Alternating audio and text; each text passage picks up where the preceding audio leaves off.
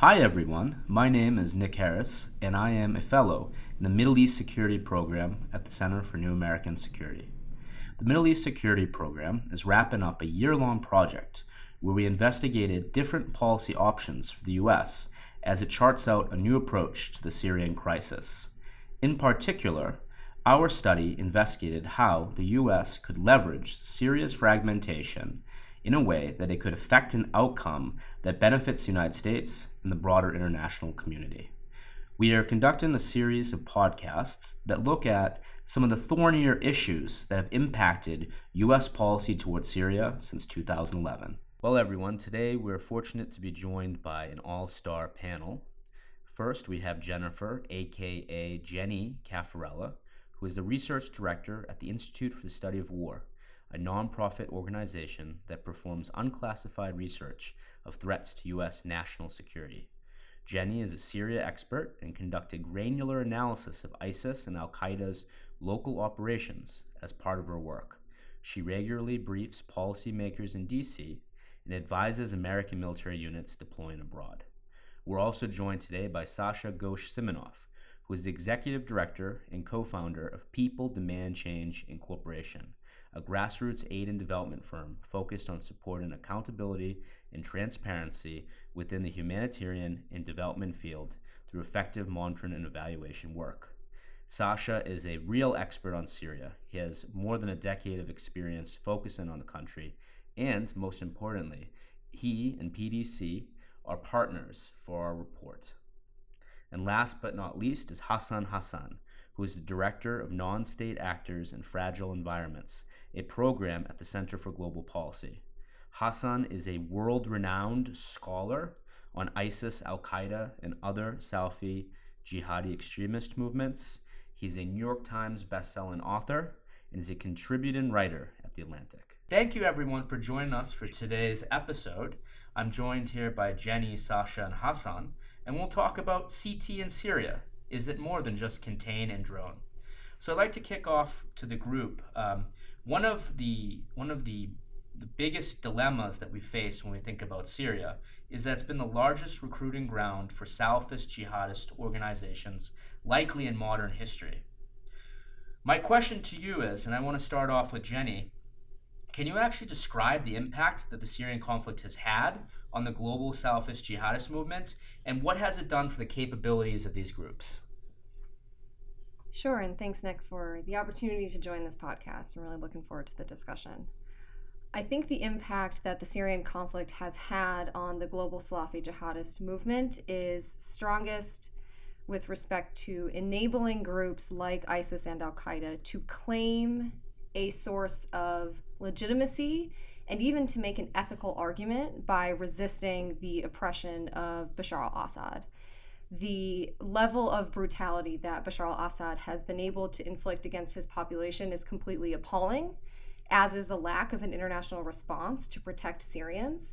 And I think that, in my view, is the near unprecedented opportunity that both ISIS and Al Qaeda have been able to exploit especially given how public and on social media and broadcasted this war has been.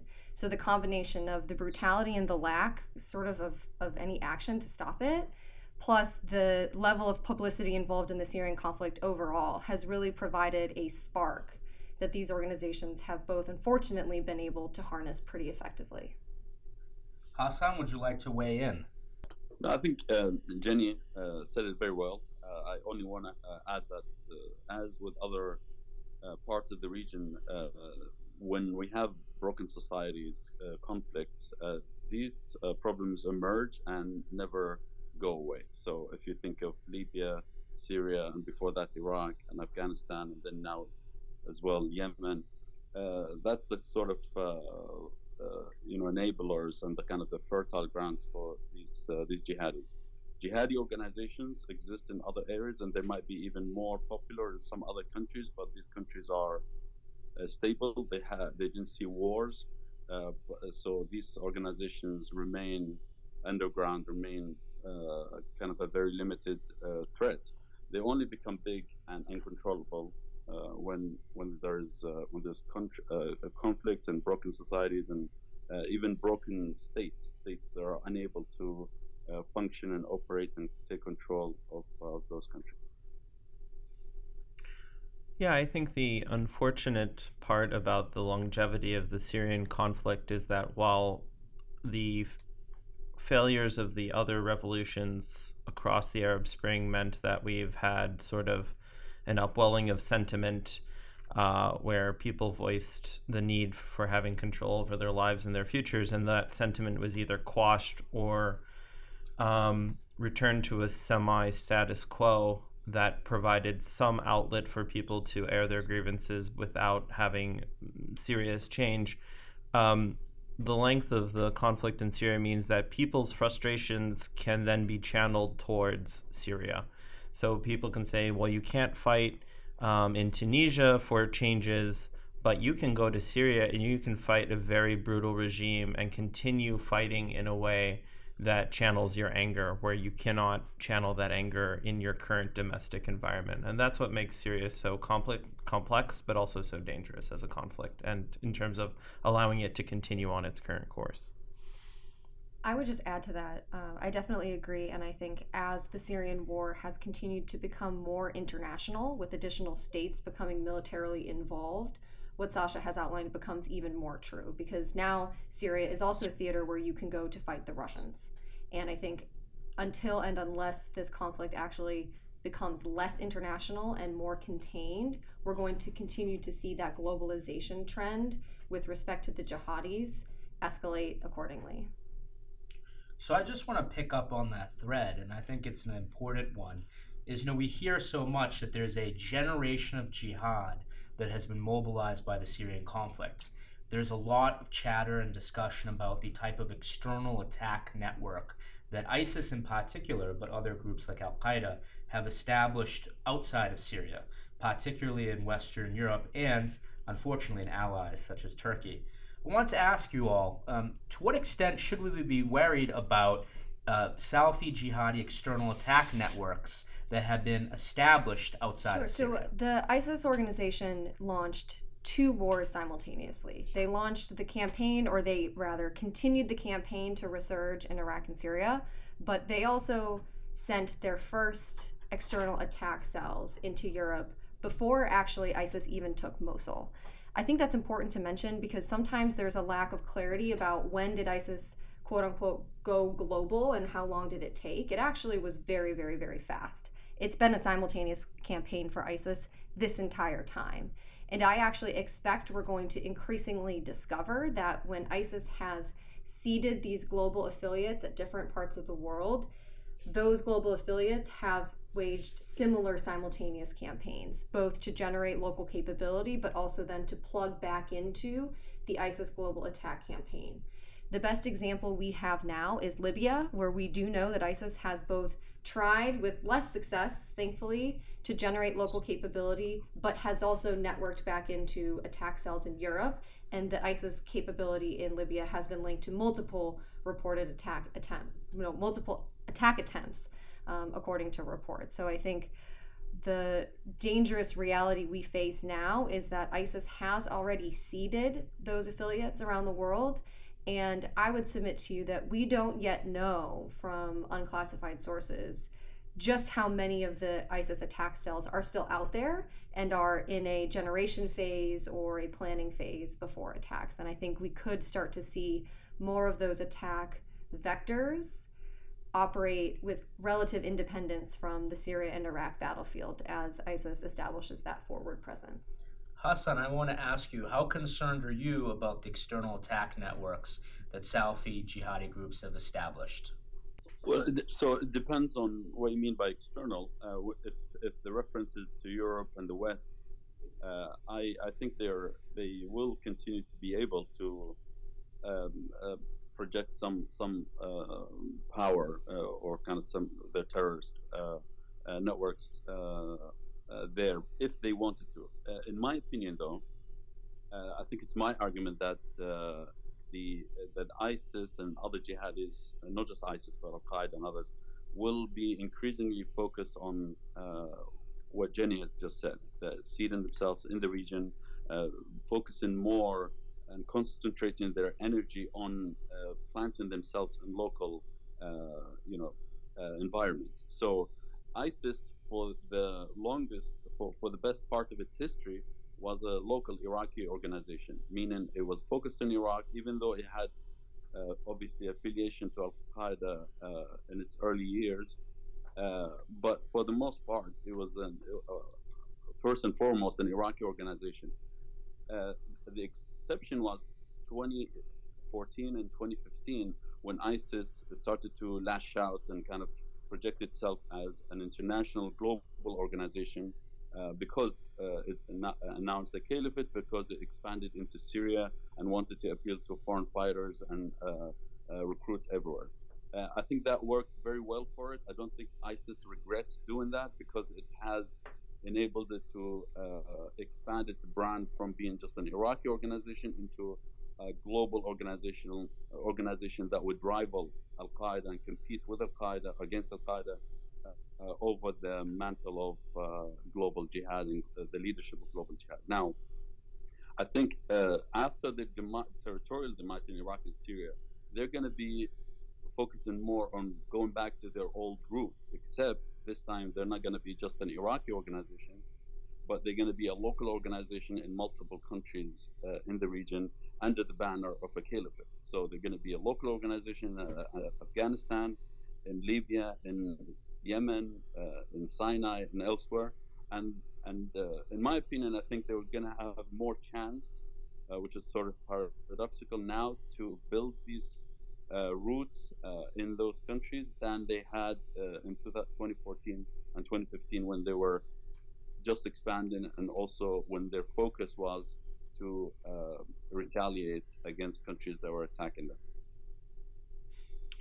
Yeah, I think the um, maybe a mistake that the wider global CT community makes is that it looks at these extremist movements as a fundamentalist and regressionist movement incapable of learning. And therefore, it's going to do the same thing over and over and over again. But what we've learned, whether it's watching ISIS or even Al Qaeda's affiliate, Jabhat al Nusra, now HTS in Syria, is that these groups evolve. And as they're evolving, they're learning what strategies, tactics paired with ideology work best in order to sustain uh, their movements and allow them to thrive. So, if that means on the one hand becoming more localized and focusing on the Middle East and showing um, the sort of ideological hypocrisy of many of the dictatorships around the region and then using that to fuel their movements, they'll do that. Um, but then also using technology in a way that they've been very effective in pushing people to adopt their ideology without having to provide any real resources to those groups. So it's not like they need to create cells, quote unquote, anymore. They just need to convince people via social media and via technology that their worldview is uh, correct and that there's a global conspiracy uh, against quote unquote global conspiracy against Muslims or against people from the Middle East. And this global conspiracy is real. And you can see that by the lack of inaction over um, protecting civilians in Syria, as one example. So I want to I want to kind of double down on this point because I think it's very interesting that what we've seen in Syria is that a lot of these Salafi jihadist organizations want to recruit locally. They want Syrians to become part of their organizations. They want to have the community cover. They want to have the ability to, to regenerate their ranks, to have regenerative jihad. And there is this sort of active debate, and there has been over the course of the Syrian civil war, about the extent to which organizations like Hayat Tahrir al-Sham and before Jabhat al-Nusra or ISIS you know, can be called Syrian. And then one of the ways that people try to distinguish between the Syrian opposition movement and Syrian communities and these organizations was to say these organizations were more foreign led, more foreign backed, and not Syrian. But we've seen over the course of the war that that in fact isn't the case, that these organizations have survived and have built, have built up large networks because they've recruited successfully locally. So my question to you all is, you know, how how how deeply are these Salafi jihadi organizations woven into the social, cultural, and political fabric of the local communities that where they exist in Syria? And is there any way to reverse that? Hassan, can I start with you? Uh, sure. I think it, va- it, va- it varies. It's not always um, as clear cut as uh, I would uh, hope that would uh, that is. So, for example, uh, I see ISIS as uh, first and foremost an Iraqi-led organization. Uh, so it's really, you know, as the Pentagon recently concluded in a report, that ISIS is, is regenerating faster and generating their uh, local cap- uh, capabilities faster in Iraq at a faster pace than in Syria. I think the reason for that is one, because um, uh, ISIS was uh, expelled from much of Iraq early on, so it had it had the chance and the time to rebuild itself and recover in some parts of Iraq, uh, especially in in the west, uh, northwest, and um, central Iraq. Um, but also because ISIS has more and longer experience in Iraq uh, than say in Syria. Uh, that might change with time, but that's that's uh, I think that one reason why ISIS is is better entrenched. sorry, ISIS is sort of recovering in Iraq is because it's better, more entrenched in Iraq. And Nusra, or what's known now as Hayat Tahrir Sham, is more Syrian. Uh, it had roots in the 1970s and 80s uh, insurgency in, in Syria, and much of its leadership and uh, rank and file and even memory and the way they operate, the way they, they think about the Syrian conflict is really shaped by the memory of the of that insurgency that many scholars over the decades thought it, was dead because uh, Hafez al-Assad defeated it in, the, in, in 1982. Uh, so uh, it's uh, I, I, would imagine it's a mixed uh, answer. One is uh, they are locally they, they have been able to uh, recruit locally and entrench themselves locally. But I think uh, country uh, has experience with different groups, and groups that have longer roots tend to stay longer because they are they were not new to the conflict that, that happened in 2011. Yeah, I would say, you know, whether it's transnational white power movements, um, transnational uh, fundamentalist jihadist movements, all of these extremist uh, movements have ideologies that transcend geography and uh, and and that allows them to be both simultaneously local and international at the same time. And so, whereas before you needed uh, to physically have people meet in person to exchange ideas and concepts and potentially resources, um, a lot of that is done digitally, and that has allowed people to remain local and focus on local issues that they know will play well, but while taking ideas or um, or um, concepts that worked in another locale or another country and attempt to modify it and then use it in their locale and see if that works uh, just as effectively. And if it doesn't, they'll try something else. And I think that's the problem that uh, the global community is facing is the ability to transmit ideas and information and frankly resources with very little person to person interaction which makes tracking these groups and tracking their capacity to influence uh, across a wide spectrum of space uh, so much more difficult these days. I would add uh, that in, in the Syrian example, Jabhat al-Nusra, or now Hayat Tahrir al-Sham, has been very successful in prioritizing the local and establishing a narrative based on fact, frankly, that they are one of the strongest defenders of the Syrian rebellion against Bashar al Assad. That's not actually a messaging problem from the US standpoint, that's a reality problem. We're on year nine of this war. Abu Muhammad al Jalani and his gang have been there since the start, effectively, and they've been fighting hard and taking very big losses. But I think it's important nonetheless to recognize that Syrians are incredibly resilient. And part of Al Qaeda's rise inside of Syria has been a product of a military campaign that, that Al Qaeda affiliate has waged against other armed actors within the rebellion. So it's not like they just entered the Syrian conflict and started fighting Assad and suddenly gained all of these followers. They've had to fight really hard, actually, to defeat competitors inside of Syria. And that, that should give us hope it also should point us to the requirement of the solution, which is Al Qaeda has already identified what threatens it the most. And it's the existence of an alternative which is why Al Qaeda has fought so hard to destroy that alternative. It's also, by the way, why Assad and his backers have destroyed that alternative because they know that if they fuel Al Qaeda's rise, the West will, at least at minimum, despair over the lack of options, if not give up entirely.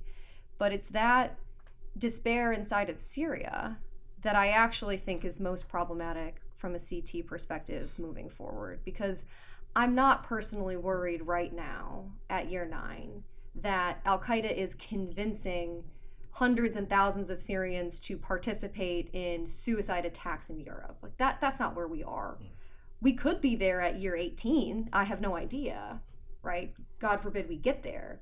But what I am concerned that Al Qaeda is increasingly gaining traction on is the argument that nobody stood up for Syrians against Assad. So why should Syrians risk their lives to fight Al Qaeda just to protect Europe or just to protect the United States?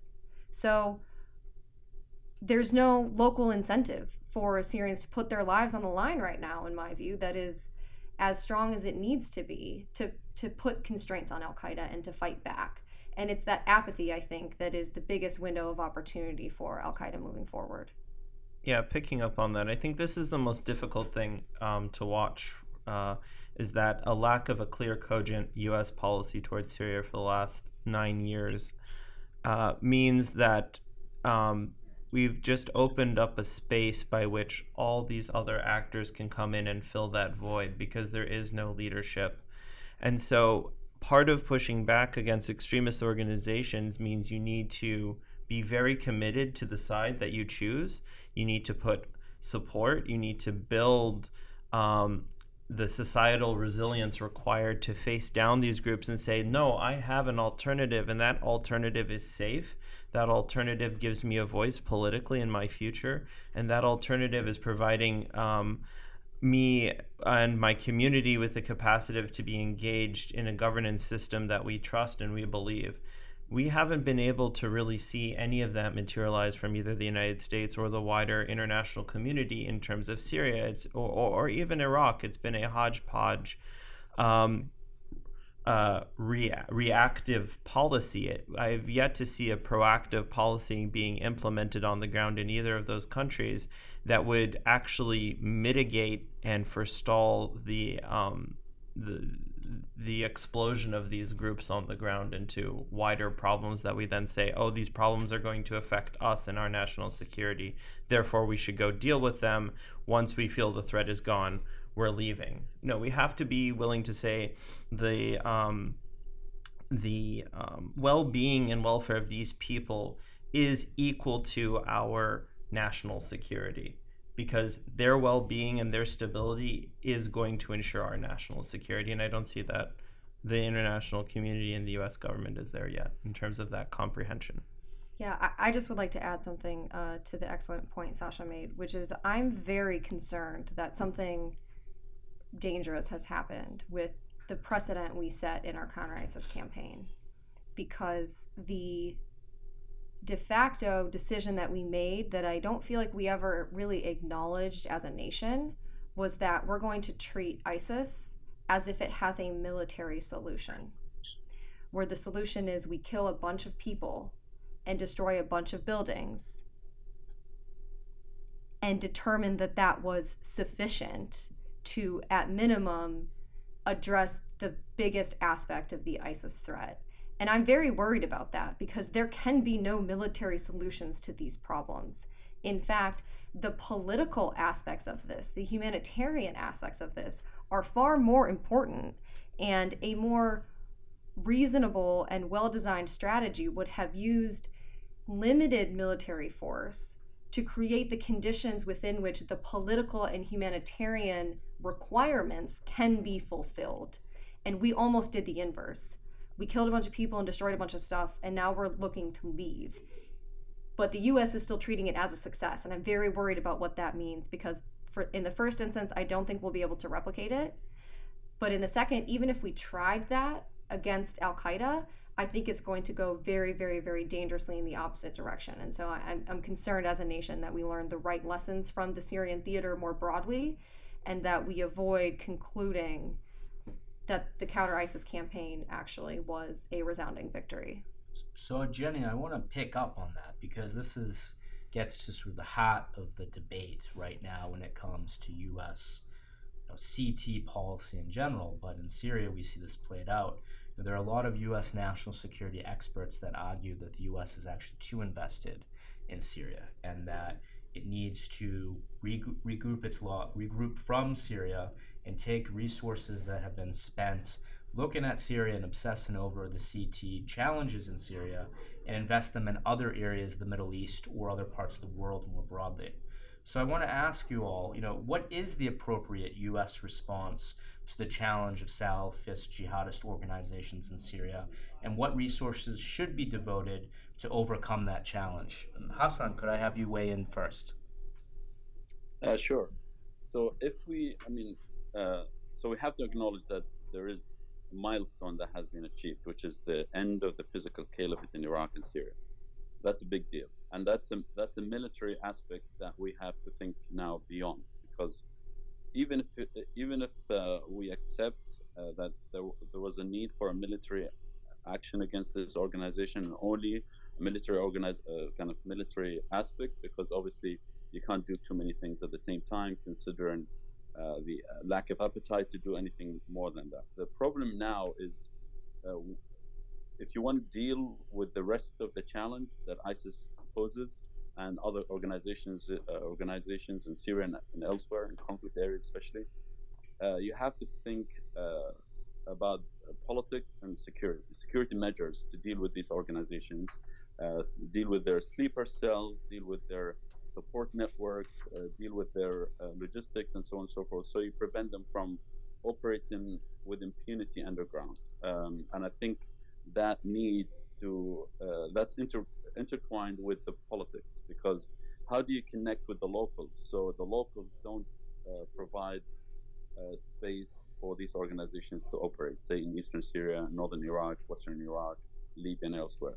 Uh, you need to start thinking about uh, this at a time when we see governments in the west are uh, doing the opposite which is saying we have nothing to do with this uh, with these countries, either uh, for political reasons because they can no longer afford to go and uh, do more uh, in countries like Syria and elsewhere, or because they think the threat is now uh, ceded and it's no longer uh, as big a threat, an existential threat as it was, say, in 2014 15. So that's one of the reasons why I think pessimistically about this, what's the road ahead, and I think these organizations are now because they're focusing more on the locals and the international community is increasingly not focusing on the local uh, context in which these organizations operate. Uh, I only see negative uh, trends going uh, moving forward. I think these organizations will be able to comfortably uh, entrench themselves in different parts of the region, from Afghanistan all the way to West, West Africa. Yeah, I think one of the bigger lessons that we still, as an international community, don't either want to learn or we just haven't internalized is that uh, authoritarianism, totalitarianism breeds extremism. So long as we continue to turn a blind eye to the authoritarian uh, governance structures that are that prevail within the, the Middle East and North Africa region, we're going to have a problem with extremism because it's going to be the number one way in which these groups can recruit locally and with an air of legitimacy is to say, look at the repression that we face day to day, look at the massive amounts of corruption we as people have to deal with day to day. Tell me why the international community continues to support these governance structures. Tell me why no one has no one bothered to really support the revolutions of the 2011 Arab Spring in a way that resulted in us being truly free and having, I won't say democratic governance, but to have a political voice in our future. And that's a big challenge that we're going to have to reconcile with if we don't want this to be like a five to 10 year cycle of of recurring extremism popping up, becoming a uh, existential threat to Europe and West's national security. We put it down, then we leave, then the same cycle happens over and over again. Yeah, I would add that I think there's a understandable and perhaps even important desire to preserve American resources and, for lack of a better way of phrasing it, cut down on our investments abroad. I think that there's a very sound argument to be made. But the problem I see is that one of the fastest ways to end up with a never ending commitment that costs an extraordinary amount of money over time and resources over time is actually to underestimate the requirements at the outset for what the mission requires. And I think we're relatively good as a nation in discussing the risks to our forces or the risks to the homeland. I think we need to get better at discussing the risks to success of whatever we're trying to accomplish and facing some of the hard realities where if you're not willing to invest the resources necessary to succeed, then you have to accept something other than success. But when faced with realities other than success, we end up routinely deciding, well, no, we're going to continue actually to invest because we don't like the alternate outcome.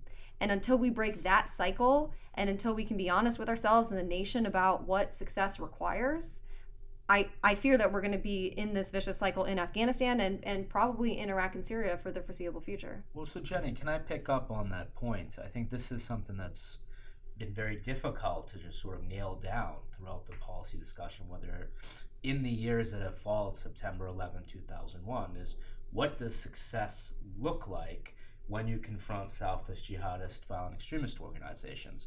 And we hear all these different phrases that have developed over the years. I mean, the subject of this discussion is contain and drone, and that comes from a phrase that I've heard here in Washington. You've also heard, uh, you know, mow the grass, which implies you go go after you go after threats as they come. I've also heard pick in the weeds. And so when it comes down to it, fundamentally, I want to ask you all, what does success look like in Syria against Salafist jihadist groups? Look, I would just start by offering the reflection that all of those phrases are forever wars. Every one of them. And I would submit to you that the future I would like to see is that we win and come home and stop doing this. And that that victory is sufficiently enduring that it provides the local populations the future that they deserve and it constrains for the foreseeable future the ability of these organizations to research. I don't think that that outcome is impossible. I just think that we've gotten ourselves so turned around on defining the problem based on what resources we want to spend that we've lost sight of it and therefore we've stopped planning for it. And we've instead defaulted to these arguments that on the surface minimize our resources right? We're just going to drone them but forever. And I, I, actually think that first it won't succeed it won't contain the threat and b I'm, I'm really not thrilled about the idea of continuing to fight this war forever. Hassan i want to ask you how would you define success against these organizations in syria uh, well, goodness, that's a very tough question because uh, it depends. So uh, there is, uh, from a Western perspective, I think the problem has been that we don't know the, what the problem is. Like uh, on one hand, sometimes you say there is there's no interest in the Middle East. We're we're not interested in the Middle East, and then suddenly when there's a big problem like when the, when say the Middle East starts sorting itself out, uh, so the rise of ISIS could be seen as some part of Syria and Iraq trying to sort itself or the, the, you know uh, themselves out uh, by one group defeating the others and, and kind of carving out a specific area to create some new realities and new facts on the ground. And then suddenly, the whole world is obviously organized for the right reason uh, against this organization. And then after you defeat it, you don't want to do anything more than that. We don't like in the West.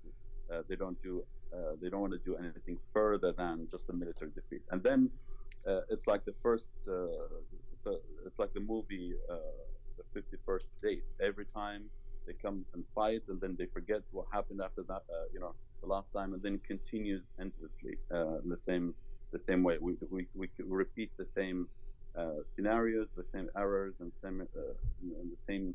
Um, uh, mistakes every now and then. Uh, every now and then. That's why over the past 18 years, uh, when it comes to the war on terror, we only see uh, the uh, problem with jihadism becoming more and more of a problem rather than uh, dealt with in, in, in, those countries.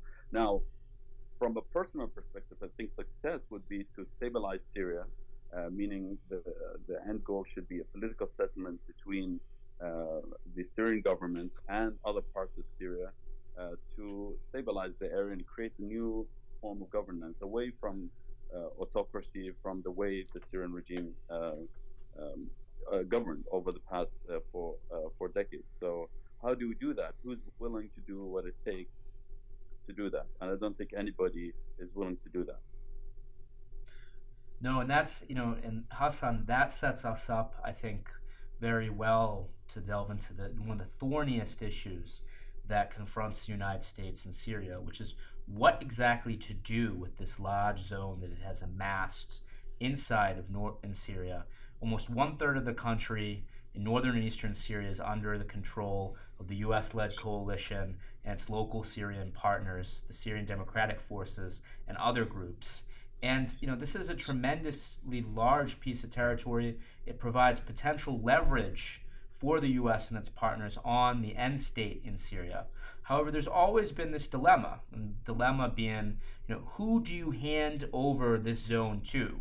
especially because the United States has maintained uh, throughout the course of the conflict that it doesn't want to hand over this territory back to the Assad regime. And it doesn't believe that Assad and his allies have the capability to prevent the return of ISIS or a successor organization.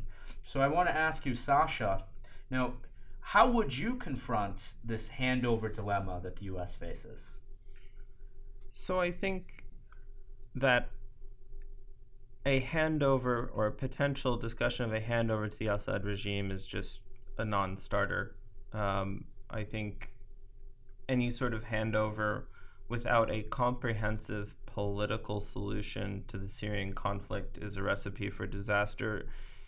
Number one, because the way in which the Assad regime works and operates, if we see what they've been doing in Daraa and southwest Syria since they took control of that area and all of the deals they broke with the rebels there that agreed to normalize their relationship with the regime. It does not bode well for what would happen in um, in the in northeast Syria, where the United States and its allies are currently in control. And then the other problem, ultimately, is is like uh, Syrians um, to have nine years of conflict in which Assad and his cronies and the political class that have at least half a million people's blood on their hands continue to be part of that political process, I just think would be a lot for people to bear. And I think if we're going to move forward, we can have a political process that doesn't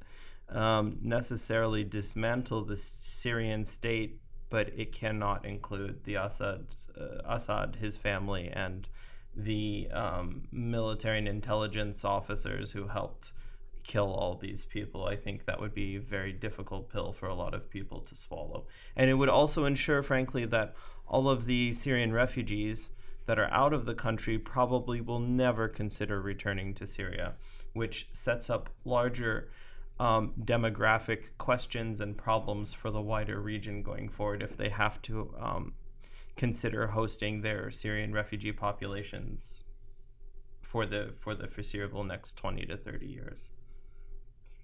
Sure, I, I really have a hard time understanding the logic behind the proposal of handing over our victory to a brutal mass murderer who has been on the state sponsor of terrorism list for a very long time who has deliberately used jihadis as a tool of foreign policy at least once before in Iraq, to say nothing about what the regime has done in Lebanon historically. Uh, and so I think that it really is hard to imagine a future where this regime behaves any differently after achieving a victory against its own population that probably amounts to crimes against humanity that the West just tolerated. And for us then to imagine that that regime will be constrained in some way from exporting further violence throughout the region and probably throughout Europe. I mean, I, I think we just have to not lose sight of who we're talking about here and what would be necessary to change the behavior of this regime, which is another phrase that gets thrown around here in Washington a lot, as if if we make the regime poor, its behavior will change. I don't understand that either. This is a regime whose slogan is Assad or we burn the country, and then deliberately exterminated or displaced half of the population. There's there's no basis in fact, in actual behavior, to imagine that this regime will change. And so no, I don't support handing over our very hard fought victory against a brutal and oppressive tyrannical organization to another brutal and oppressive tyrannical organization. Look, I, I think one of the things that we, we have forgotten as well, um, just because we don't we the focus has been on the counter ISIS mission, is that we have a UN mandated political process via Geneva. Um, this process has been underutilized to say the least, and I think that if the United States continues to put resources into the uh, stabilization of northeast Syria and provides an alternative to what the rest of Syria lives under, it will create pressure, internal societal pr- pressure within the regime to change. That could result in the changing of the leadership to a less uh, caustic and uh, brutal uh, group of people who may be in charge of the regime held territories. It could result in Iran and Russia realizing that they will have to stay for decades in order to realize their ambitions, and they may decide that they don't want to spend that kind of money and energy and that they need to come to the bargaining table. And I think ultimately uh, it's going to be a combination of pressures that's going to force everyone to come back to the table and hash out uh, basically a new social compact between whatever governance structure would emerge and the Syrian people themselves. Well, Hassan, I want to give you the last word on this topic as, as a native of northern and eastern Syria, and as someone who focuses professionally on this issue of counterterrorism, how would you confront the handover dilemma that faces the United States? So the w- the way I look at it, I agree exactly with what uh, Jenny and Sasha said, but I just want to add uh, another aspect, another dimension to it, which is the practical, the practicality of handing over an area uh, uh eastern Syria, which is one third of the country, into uh, you know to, to the Syrian government in Damascus. The problem with that is the Syrian regime cannot go and stabilize these areas. So it's not it's it's not the it's not because of politics. It's not because of what Bashar did and did not do only. It's also because the regime of Bashar Assad is in, unable to go and rule these areas and stabilize them for uh, the West. Uh, so the jihadis will not come back. Uh, uh, you only have to look at Dar'a. Dar'a was liberated supposedly from like a regime the regime language a year ago, and the, the problems in Dar'a could provide sort of an idea of what could happen if the regime comes back to uh, eastern Syria. The Dar'a is not stable. Uh, I think there are some signs already emerging of uh, you know, in, instability and sort, sort of growth of extremist organizations and others becoming slowly but like even quietly uh, active in, in those areas. Uh, it's not a good model to follow in eastern Syria, and eastern Syria is much bigger than than Dar'a. And then another example to have in mind is Kirkuk in Iraq. when that area was taken by the pro-government militias, uh, after they expelled the Peshmerga uh, from from there and took over that uh, you know that city and that province, we started to see a pattern since that moment, which was the resurgence of ISIS. Since then, ISIS has become active in those areas uh, because they had a space because of the uh, transition from one security forces, uh, one security force into uh, another security force. The new security force might be more able, it could be very, uh, you know, could be uh, strong enough, but the transition alone, just the, sh- the sheer transition from one force to another, makes it easier for jihadis to exploit gaps and, and start to operate. So I think uh, eventually we'll, we'll, have to have a sort of a political settlement between uh, that third of Syria and the Syrian uh, the, the Syrian government in Damascus, but it has to be not a subordination to um, this uh, to Bashar Assad, but uh, through uh, sort of uh, decentralization, a form of autonomy in those areas where these people uh, these forces in eastern Syria govern themselves and be helped by outsiders to rebuild build these build these areas. Um, but yeah, that one uh, one aspect has to be uh, taken into uh, into account, which is the practicality. How capable is Bashar Assad and his regime of stabilizing these areas? Well, on that note, I want to thank you all for participating in this discussion. It has been quite robust and rich. Thanks again.